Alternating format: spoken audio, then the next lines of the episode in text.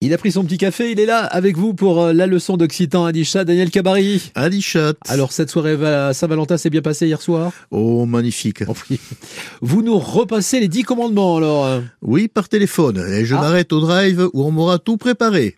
Bon, anecdote qui n'a rien à voir avec nos bodocs, Evan un peu éculé.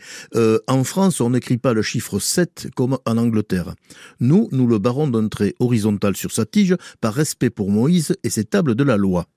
Descendant du mont Sinaï, il a présenté un à un les commandements au peuple hébreu retourné à ses idoles. Au septième, il a dit à peu près ceci, hein, euh, à peu près, Tu ne convoiteras pas la femme de ton voisin et la foule a aussitôt à hurler euh, Barre le 7 Barre le 7 Et c'est historique, bien sûr. Peut-être pas tout à fait, mais ça pourrait.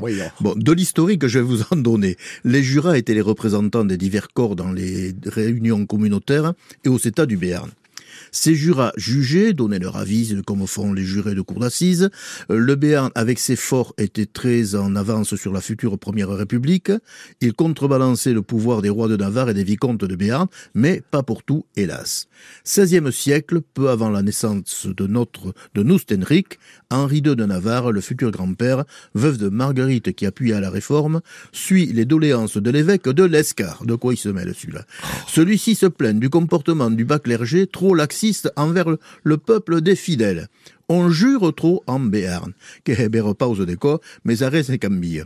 On a bien essayé de freiner l'usage des jurons tant utilisés et mis à toutes les sauces par les Béarnais. Mais en 1550, la réforme couve, l'évêque demande qu'on sévisse et d'Albret endosse le double costume de pisse vinaigre et de grenouille de bénitier. Il impose la charia il proclame une ordonnance qui interdit formellement de blasphémer le nom de Dieu, soes per Luca bente cor cinq plagues et autres blasphèmes contre Dieu et renuncia et despiesta sa divinitat ni la humanitat de Jésus.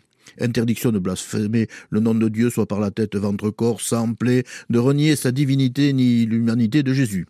Fini les sang de Dieu, ben de Dieu, cap de Dieu, il faut changer ces jurons-là en palsam bleu, vertu bleue, ventre saint gris.